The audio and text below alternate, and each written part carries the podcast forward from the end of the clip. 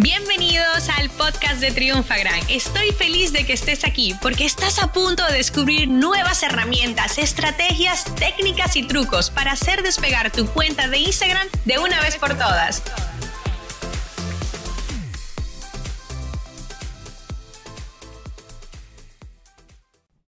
Y hoy quiero que hablemos de cómo analizar realmente el valor que nosotros le aportamos a nuestros clientes.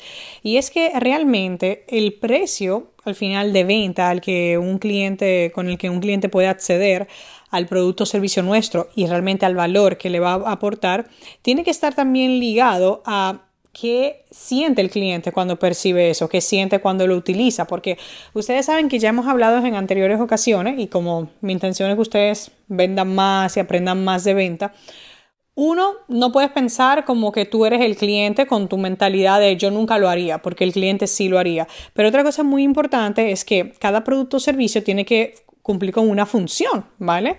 Y el cliente tiene que verlo. Entonces te voy a ayudar con algunos parámetros que podemos analizar, ¿ok? Uno, por ejemplo, a nivel de eficacia. ¿Funciona bien o hay algo que pueda mejorar del producto? Porque mira, cuando uno tiene un producto o un servicio que uno tiene algo que mejorar, uno tiene que hacer dos cosas. Uno, plantearse a medio o largo plazo una mejora o resaltar otras grandes virtudes del producto o servicio para que cuando la gente llegue a esa parte que no es tan buena, pues no sienta que ha perdido todo el valor. Otra cosa, la velocidad es rápida.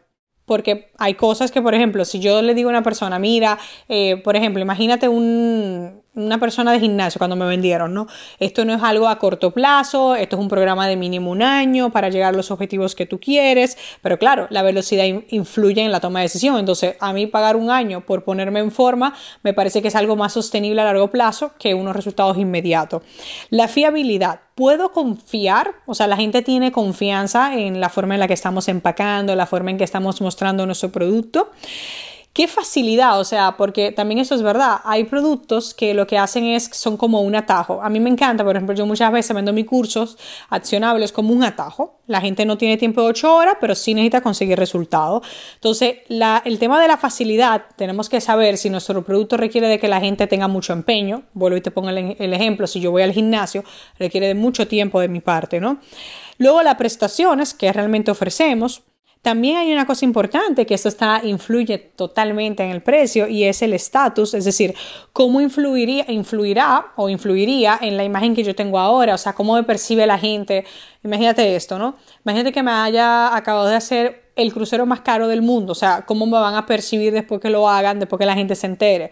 O imagínate que tengo algo de marca. Esto pasa mucho con las marcas altas o las cosas que son muy exclusivas, como por ejemplo un restaurante de un chef exclusivo que cuesta ciento y pico de dólares la experiencia y tiene una lista de espera de seis meses, ese tipo de cosas, ¿no? atractivo, o sea, cómo es estéticamente, o sea, tu producto o servicio desde que la gente lo conoce o lo ve le parece atractivo hay una parte también de sensación, o sea, cómo te hace sentir todo, el proceso de investigar, o sea, hay gente que investiga por un precio y no le da ilusión. Yo, por ejemplo, que me encantan las, las zapatillas deportivas que sean bonitas, pero que sean muy cómodas, o sea, a mí me divierte, porque sé que voy a tener un nuevo par y cada vez voy haciendo más colores, ¿no? De repente el otro día digo, wow, me vendrían bien unas de este color que no tengo, ¿no? Entonces a mí me hace sentir bien desde antes de comprar, pero cuando me las pongo me siento bien y sé que voy a estar cómoda y que mis pies no van a sufrir, ¿no? Entonces ya por último, ¿vale? Trabajamos el tema del coste, es decir, cuánto para las personas, es decir, a qué tienen que renunciar, porque muchas veces, por más dinero que tenga la persona, es un tema, el manejo del dinero es un tema de prioridades. Ah, bueno, por ejemplo, vamos a imaginar que yo llevo de baja eh, dos semanas no estoy yendo a trabajar, eh, entonces estoy en casa y bueno, ya claro, como no salgo, no estoy gastando fuera, el dinero de partida podría decir que me lo puedo comprar en otra cosa porque he cambiado mi prioridad, ¿no? Entonces el tema del coste va a depender de las prioridades de la persona. Hay personas que hoy no pueden porque esto realmente no es su prioridad. Lamentablemente tienen otras más importantes que lo que nosotros estamos vendiendo. Entonces, cada cliente, todos esos elementos, no es que tienes que trabajarlos todos juntos. Hay clientes que vale, vale eh, tomarán en cuenta, por ejemplo, la eficacia y que sea atractivo. Otros tomarán en cuenta el tema de la facilidad, que no requiere mucho esfuerzo y el coste que tiene. O sea, hay muchas cosas, pero todo esto es lo que a nosotros nos ayuda a poner precio. Ah, estaba viendo, eh, recomendado por una cuenta en Instagram que se llama el Snack Report, muy de dominicanos, ¿no? Pero veía que hablaban sobre un vídeo que recomendaban de cómo nosotros pensamos por deducción o por inducción, Entonces, cómo te ponían el caso de, de cuando se inventó la bombilla todos los inventos anteriores era que se tenía que quemar fuego. La vela, eh, el tema de la, la, lámpara con aceite. Entonces, si él se hubiera quedado buscando en esa misma línea, haciéndose la misma pregunta, ¿cómo puedo hacer? Era como mejorar lo que ya existía.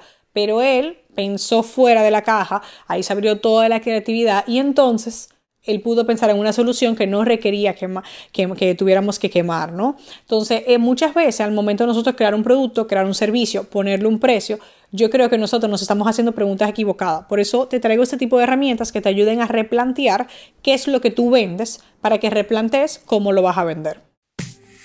Esta sesión se acabó y ahora es tu turno de tomar acción. Suscríbete para recibir el mejor contenido de Instagram. Y si te ha gustado este episodio, compártelo en Instagram etiquetándonos arroba triunfagran.